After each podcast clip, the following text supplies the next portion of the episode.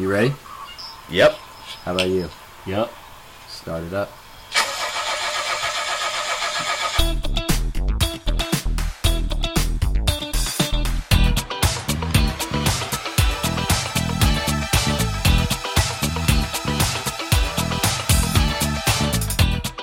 Welcome to episode 18.3, Van Top, brought to you by the Big Red Van.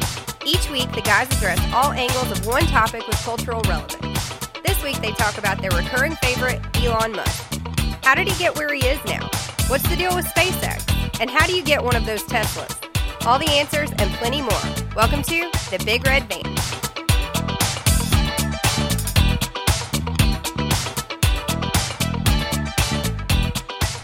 We're bringing you a Van Top that I'm super I'm super excited about. Brought to you by Five Gum, right? Five Gum. Brought to you by the Cobalt Blue flavor only of Five Gum, an unauthorized sponsorship of Five Gum. So, yeah, we're getting sued. You know, your breath stinks. You got any Five Gum? I actually do. The blue kind? Oh, for sure. Holster? Yep. Hell yeah. Let's do this. Van Top brought to you by Five Gum. All right, this one is going to be on Mr. Elon Musk. Oh, yeah. This is going to be fun and informative like shit. I mean, we are coming at three different angles. Not even going to tell them to you. You're going to find out things about Elon Musk you probably know and a lot that you don't. So, Malcolm, historian. You know, I always talk about the history back in my day of Elon Musk. Oh, all right, so Homeboy was born on June 28, 1971. For some reason, he's not really responsive as a 3-year-old kid, and his parents happen to think he's deaf. So, what do his parents do? At 3, they think he's deaf. Yes. Correct me if I'm wrong, but is this word pronounced adenoids or adenoids? Adenoids. Yeah, gets them removed. Okay. Their adenoids, I thought, were in your throat, though. They are. Yeah. Okay. Typically, if you're getting your tonsils removed, they'll also remove those. Take them adenoids too. Yeah. That's just a fun fact for you. That happens at age 3. They don't think he's that responsive because he's not answering them, I guess. Then they get rid of his adenoids and he's fine? Yeah. He's still fine. Aliens confirmed. Illuminati confirmed. Yeah, pretty much. All right. Kid ends up reading 10 hours per day on his own. 10 hours per day around the age 7. When he gets to about 8 years old, Elon gets bored because all of his books are gone. He's read them all, all the ones that he's had. And he decides he's going to go through the whole Encyclopedia Britannica at age 8. Reads all of it. Every last bit of it. That's my kind of kid right there. Yeah, I'm getting Macy's adenoids taken out. Like tomorrow. Right now. He gets bullied a lot in school. It may just be because he knows so much about everything and no one wants to compare themselves to Elon because Elon's answering all the questions in class. What a nerd. Elon does another thing that's really cool. Have you ever heard of the language thing BASIC? I believe it's for computer, whatnot. Takes you about 6 months typically to complete all of the training on that and learn all about it. Yeah, you're talking about back when he was younger. Yes. Like DOS basic coding or whatever is what you're talking about him learning. Yeah, it took him 3 nights to do it all. I said 6 months, took him 3 nights. So what does he do with all that information? He ends up making his own video game called Blaster and sells it for about $500. All right, time passes. What age was that? That's before early teens. Early teens, he's making a video game. Yeah. Got it. When he gets a little bit older, after his parents have divorced, he decides to go live with his mom and other relatives in Canada. And that's where he bounces from job to job, ends up shoveling dirt for about $18 an hour. You wouldn't imagine Elon Musk doing that. Actually, I would. Shoveling dirt for $18 an hour? Yes. Where was that job when I was like... in high school? Hell yeah. Right. I would guarantee you shovel dirt for $18 an hour. Yeah, in a boiler room. Yeah. 18 an hour. I would do it, honestly. Shoot. In a boiler room, though? No. No thanks. Nah, I still would. In a boiler room? It's only about 85 But people like Elon Musk, of course they come from a background like that. Yeah. I mean... Nah, super hardships. Of course. Builds respect. Yeah. Yeah, for sure. Another thing he does while he's in Canada is start selling computers out of his own dorm room. So he finally goes to college, and he later on graduates with a degree in economics and physics because he was a double major. So then, not engineering? No. It almost sounds like a precursor, like he was looking at his own future, like, I'm going to rule the world, so I should at least take a major in economics so that I'm good at it. Like, you know what I mean? I already know the other stuff. Yeah, I don't need to major in engineering. Like, let me learn supply and demand real quick. Well, physics is the law of everything. If you are an expert at physics, you can... I'm going to say that very loosely, but know much more than anyone else could. Yeah, like the background to all science. Right. Pretty much, for sure. So in 1995, that's when he decides to start another bit of coding. He calls it Zip2, and he does that with his brother. I didn't write his brother's name down. Oh, it's Kimbal, I believe. Anyways, but the two of them make that game, except Elon does all the coding for it. He ends up selling that later on, 4 years later, for $22 million. Oh, what game? Zip2. Never played it.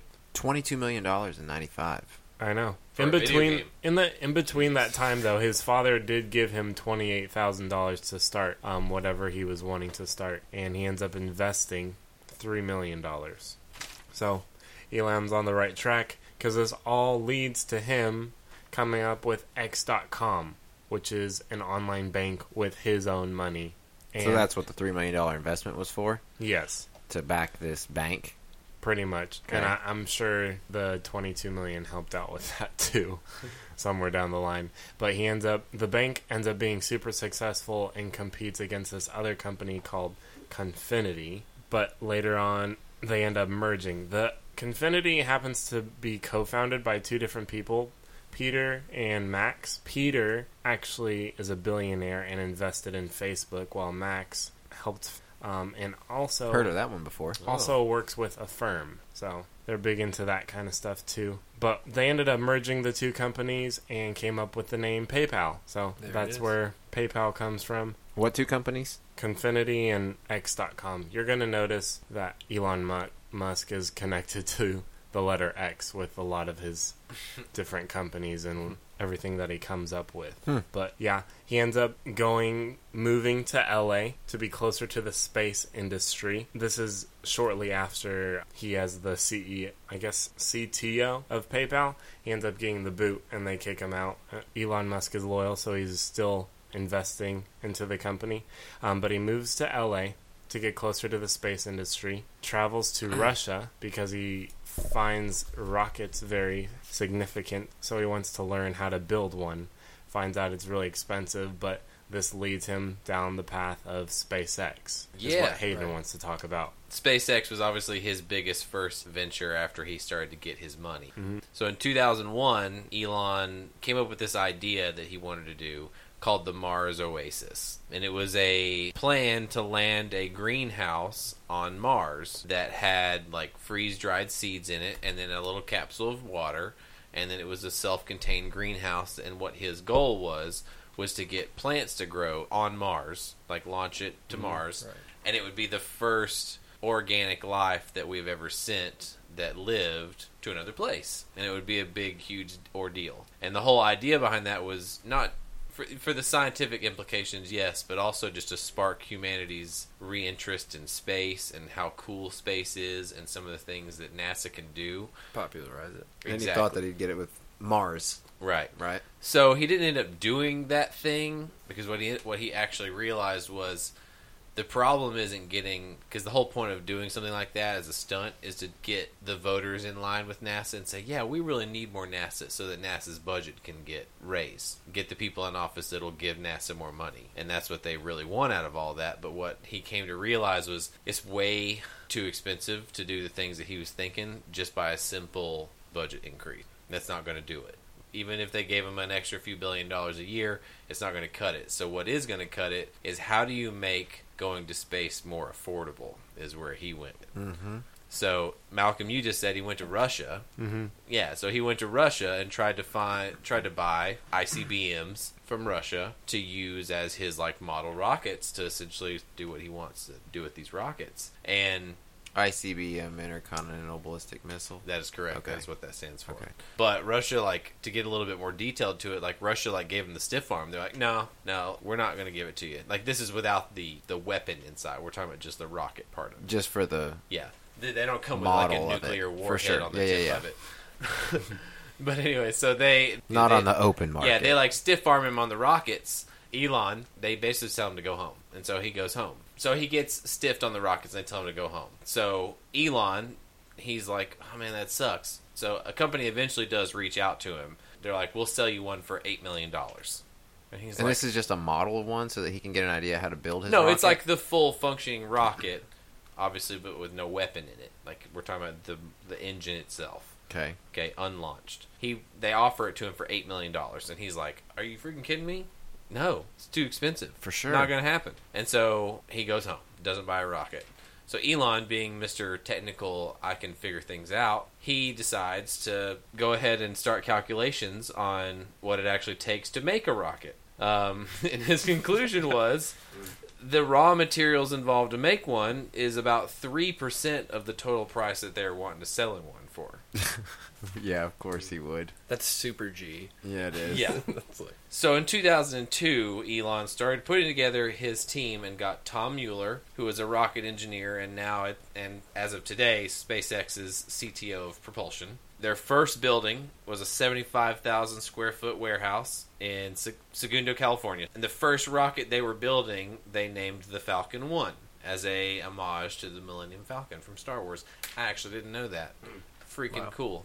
That's awesome. Yeah. That was a fact. That I looked that up. I said, no fucking way. Like, two. Shoot. Two. Mm-hmm. 2005, we're going to jump ahead a couple years. SpaceX bought a 10% share of the Survey Satellite Technology Company. That's them starting to get their way into putting satellites in space for money for people, if you know what I'm saying.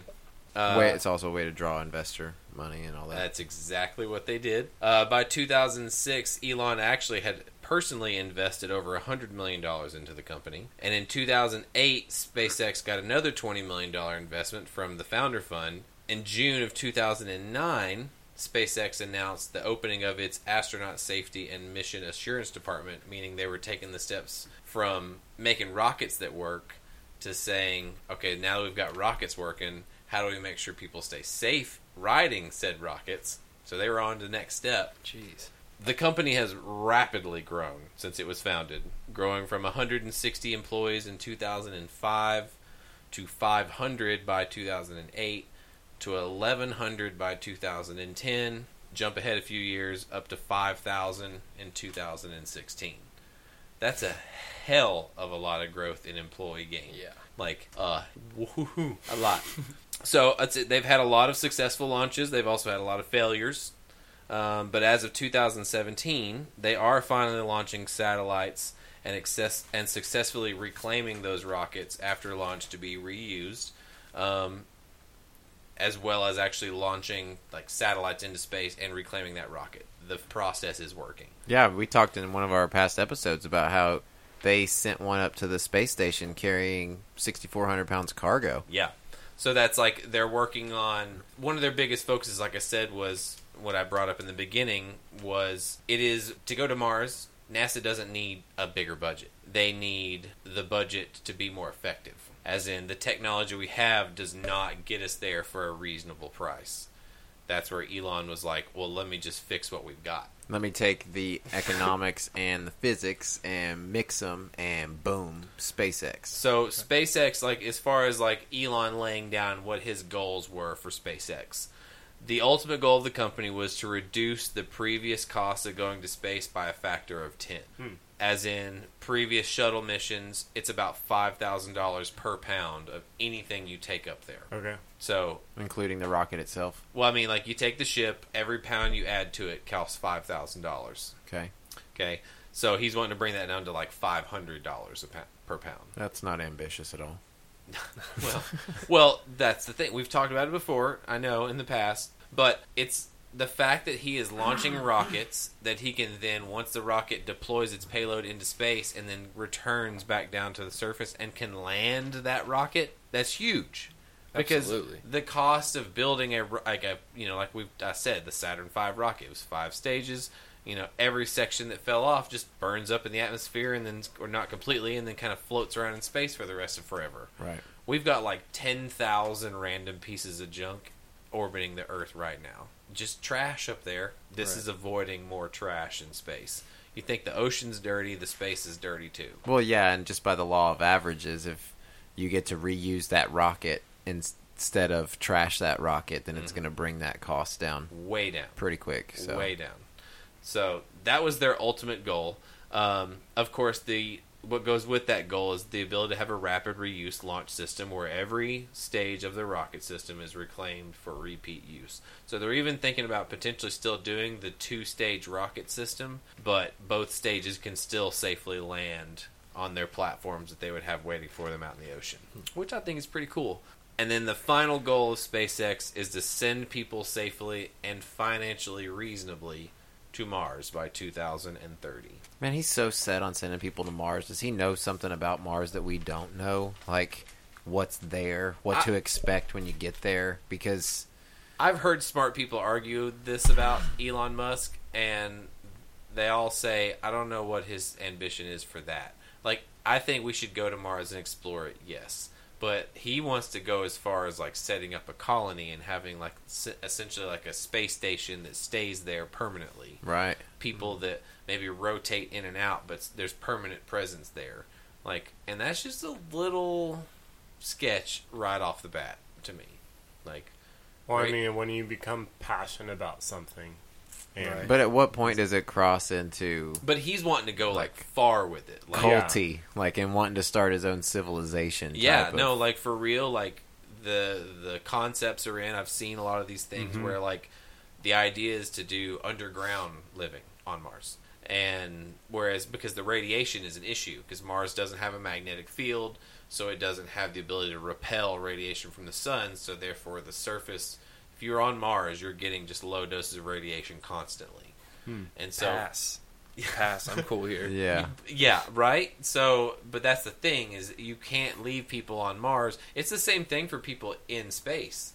Like, radiation affects you no matter where you are once you're away from the Earth, because our magnetic field's what saves our asses, is what keeps all the radiation away. Either way, I mean, the idea is to have things underground on Mars. So whereas the surface soil is preventing you from getting radiation poisoning, and everybody lives underground, like mole people. And yeah, again, pass. Well, he's already got the company put together to do that, though. I mean, I'm just saying. I mean, it makes sense. If you're going to build a base on Mars and you're going to try and keep people there for long term, you should build underground, because that's radiation's a problem. Radiation only goes so deep. Yeah. Put him below the radiation. He knows all about it, and he's read all about it, so he's like, everybody, this is just the way it is. Mole people. What about cars on Mars? Actually, cars would be really efficient on Mars. That's kind of where I come in, because I'm going to talk about Tesla. But I think that it's really cool. Everything that you talked about was reusable, cut costs, sustainable, you know? And that's exactly what Tesla is. Tesla, Elon actually is coined as the co-founder, CEO, product architect at Tesla, overseeing all product development, engineering, and design of everything there. So again, that's where the physics degree comes in handy, but it made me curious about engineering and his engineering background. So I'm sure he's just like a naturally brilliant engineer. I'd say he probably is very brilliant. The company, anyway, was founded in 2003. Like I said, the mission being... bring sustainable energy effectively into the future. So Tesla was founded a little bit before SpaceX, correct? Well, SpaceX was like his early thoughts. Tesla was just something that came along while SpaceX was being developed. Okay, because they were basically one and the same, but then Tesla just broke off and did a little bit different, having the domestic thought, SpaceX having the outer space thought. So Tesla is incredible. I mean, I think of it with cars, obviously, but I'm going to get into a long thing of what they've got going on that just includes sustainable energy, battery, lithium-ion powered battery energy. So their first product was the Roadster sports car, which came in 2008. So they were founded in 2003, and basically for the first 5 years was all research and development. them trying to get the best engineers and the best designers and think tanks and all of these different trial and error, and they released their first Roadster sports car in 2008, followed by the Model S. Their first sedan was 4 years later. So again, trial and error and all of these different things, and these vehicles were not very affordable to the average person. Roadster, though, dude, those Roadsters are freaking... Oh, they're sweet. That Model S sedan was named Motor Trend's Car of the Year in 2013, and it earned one of the highest ever national safety ratings for any car that's ever been. That's pretty awesome. Yeah. Probably because that doesn't surprise me explode. Either. No, I guess it could. Ion-lithium batteries can catch on fire. Yeah, you know, i.e. hoverboards. Yeah. But anyway, and a couple weeks ago, they released 30 units to employees of their Model 3, which we have talked about a couple of times on the podcast, is that being the... that's their economy class. Their economy class car that's going to be for the, you know, everybody can afford it, $35,000 with a 215-mile battery range on it as stock. So you can obviously upgrade that battery to be 290-mile or 350 mile, but that's basically where the money is spent on these cars. You know, that's all these, the money. But all the other cars, you think about, it's the engine, right? I mean, you pay for 4-cylinder, V6, V8, those types of things, and that's where the money difference a lot of times is with you know, differing brands, but it's going to be in the engine. So with Teslas, it's with the battery, what the battery can do. Well, that's like, I mean, the car itself, that's what you're paying for is the battery, like. From my understanding, these Tesla electric cars are like a zero maintenance kind of thing. Like, because you don't have to change the oil. You don't have to, you know, change spark plugs. None of those things. I'm sure there's some maintenance. Well, Hayden's pretty much hitting it right on. Most of any of the cost that you're going to have out of pocket for any kind of fixing is a new battery. Exactly. And a new battery might cost you between $2,500 and $6,000, as opposed to being able to get a die-hard battery at O'Reilly Auto Parts for $60. Right, but what's the cost of a decently new vehicle that you've put 250,000 miles on? But no, you know what I'm saying? You've put the lifetime of a car on it, and the engine needs to be replaced. What's that cost? $5,000-$6,000 for most cars. Shitload. You know, it's comparable to me. You know, it's the same thing. Oh, and one would argue that it's cheaper if you were to compare everything that battery controls versus everything individually going out on a car and adding all that up to what the battery costs. It's probably cheaper to get a battery. Right. So, but how often does every single thing go wrong in your car all at the same time? But every time if it's a Ford. But anyway, in 2015, Tesla also rolled out two energy storage products, like home use. This is where it really gets awesome for me.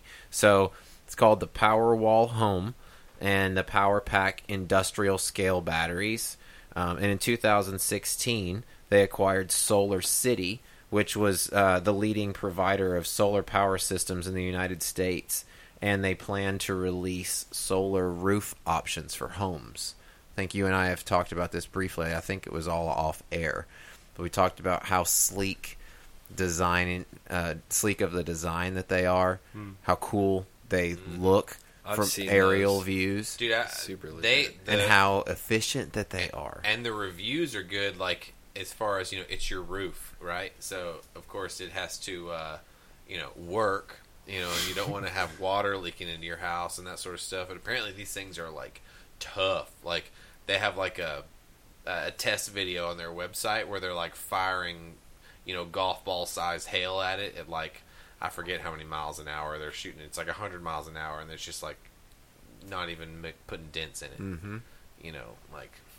All of the things that Elon thinks of to avoid. I mean, dude's talking about digging tunnels in Mars. I think he's going to figure out how to avoid hail, you know, on a roof. They're made of like obsidian or something. So anyway, dragon glass. The Powerpack software for Tesla has been used in Australia, actually as recently as the past summer. And get this, to help over 1.7 million people have power that were left without power due to bad storms and massive heat wave that came through Australia this past summer. So basically what they did, Tesla was granted the bid. Well, after they won the bid, I should say, an aggressive, contentious bidding war, and they got granted it in the contract to supply a power pack to attach to a local wind turbine farm in Australia. So this lithium-ion power pack was attached to this wind turbine, and it kept storing up all this energy, all this electricity, I should say. Mm-hmm. And then they would take that power pack to the city, and they would attach that to the generators of the city, to the power grid, and they'd be able to run the city on that power pack during peak hours of usage. You How mean like freaking cool like is that? Support. You're saying support, not run. Support. I mean, we'll absolutely be able to control the peak usage hours of it. On its own, though? Is this like a semi-truck sized battery? Is that what we're talking about? I want to say it was, 100 megawatts. Does that sound 1.21 gigawatts. I think it was MW that was next to it. That's megawatts. And then /129 MWH, whatever that is, was the size of the battery. Wow. I didn't understand it, so I didn't write it down, but thanks for making me look like an ass. What? But anyway, a big-ass battery. And the cool part about it is when they're now going to look at the way that their electrical infrastructure is set in the entire country of Australia, and they are going to redo their power grid based on these lithium-ion battery setups with wind turbine farms. So they're going to go charge all these batteries at the wind turbine farms and be able to just to recycle them into the power grid to be able to run it on sustainable, renewable energy, That's real shit, dude. No, that's for insane. Real, I don't want to... No, this is real shit. I'm talking about like the amount of electricity we waste running it across power lines that go great distances is unreal. Like every single day, like the amount of electricity that we send over, state lines and stuff, like the really long distance stuff, like all of that, if in just one day, could power like Florida. Like there's so much wasted electricity because it has to go so far. Because it's not perfect efficiency when you run electricity 100 miles down. Yeah, there's degradation. Power line, there's degradation. Yeah. So having your system set up like that, where everything is much more localized, you don't have that. Oh, and stored. Yeah.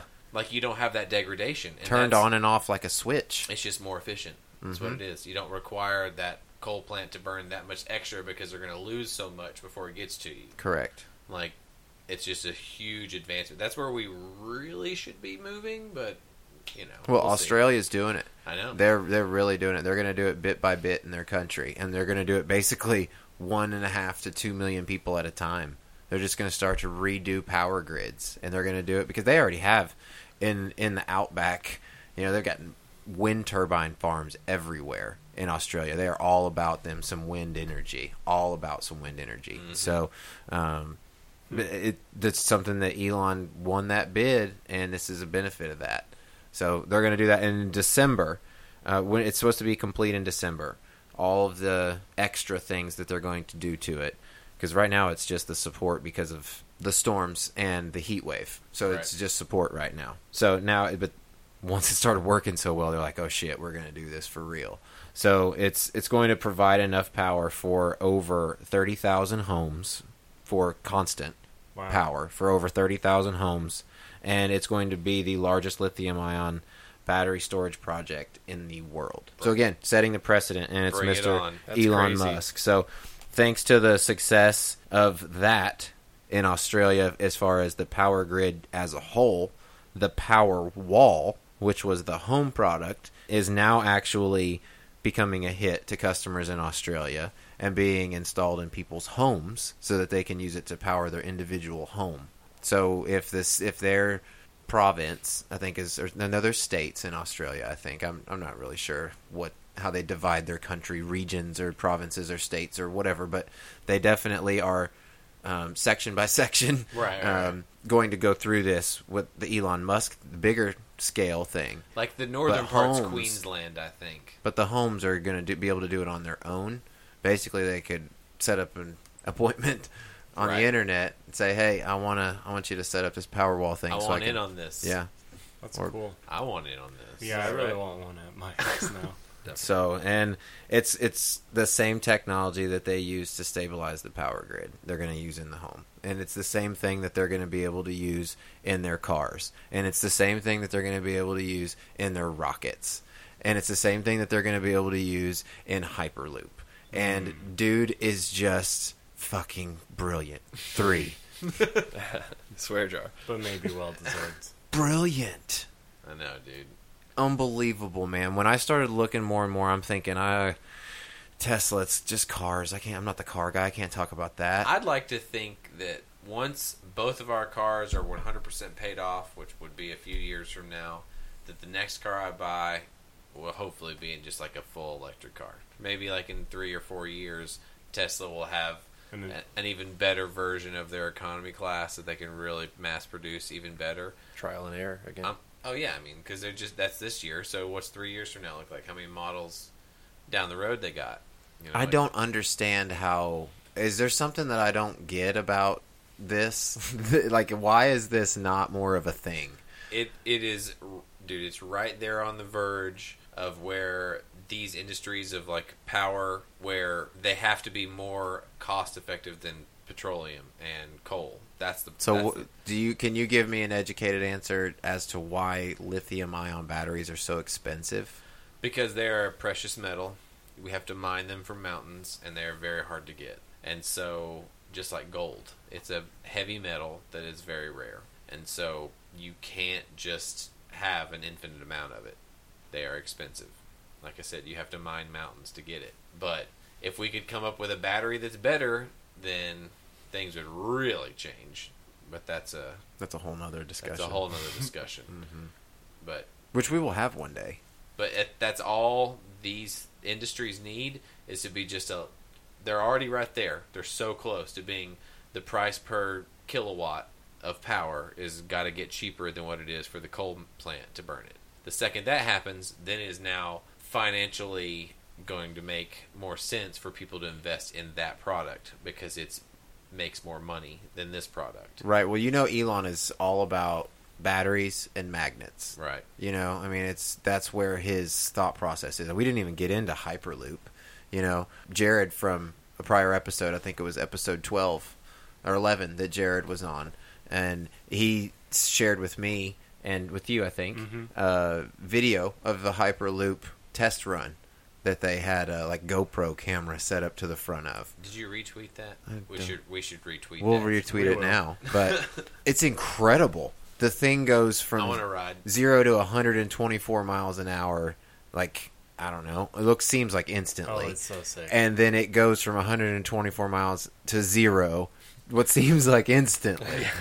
So it was pretty. And all my brain just hit the front of my skull. Right. It was pretty clever though. Some things that I saw some people mentioning on that tweet. Somebody said to Elon, "How do you, in 140 characters or less, can you describe to me how you get that thing to stop so fast?" And Elon, he responds to people on Twitter. It was something that we've talked about, and his answer was simple. He just said brakes.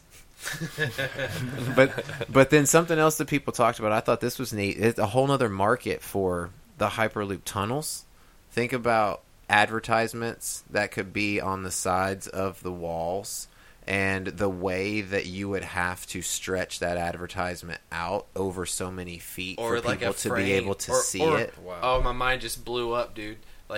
The wall of the tunnel, it's like frame by frame animation. So as you're going by it, it's like a video. You just read my mind, and that is like the biggest graffiti artists and wall artists in the world have already looked at that as a challenge. Wow. As this is how the next step for us is to be able to accurately paint something in there or whatever, and people be able to see what it is, to basically have a freaking movie while you're watching, because that's what it would be. It would be like an old Mickey Mouse Disney flip book. Yeah, a motion picture. Exactly. That's insane. If it's possible, Elon Musk's gonna have part of it. I'm talking about, I want to see that, that graffiti artist give us a mind-blowing moment. Well, that Elon would, if it's something that he thinks is possible, he'll let somebody try it. Yeah, you're totally right. Because, unless he's planning on selling it for ad space, but he doesn't seem like one of those corporate dudes that would sell out for the money. No, we talked about this. Tesla loses like so much money per year because they put so much money in product development because they're just trying to make that awesome thing. They're losing tons and tons and tons of money every quarter, but they're producing a product that they know in the long term is going to come back around to make that company billions. Oh, the potential causes investors to just go crazy. Yeah. But there's also, like, competition is involved. Competition is definitely involved when it comes to, like, things that have been around as long as big oil and stuff like that. You know, there's... Well, yeah, like, coal, everyone, you know, I'm not trying to get political here, but coal disappeared not because of any sort of regulation. Coal died because fracking came around, and fracking is easier and more effective. Just like if wind energy, hydroelectric, and solar energy become more effective and easier than natural gas, then who's to say that the natural series of events don't occur as well, you know, like it did for coal? Oh, I mean, just the big corporations, that's all. Yeah, that's my point earlier was like, if the money makes it, if they make more profit doing this because it becomes cheaper for them, that's the direction they're going to go. Right. They're not just going to say, we're sticking with oil and coal because it's the better thing. No, they're going to go wherever the money is. Period.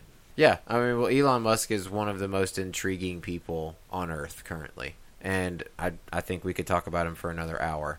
That we can consider this our part one of our Elon Musk dive, because I'm sure a few episodes from now we'll talk about Hyperloop or the next thing cool that they do, the next country that he resets their freaking power grid with batteries.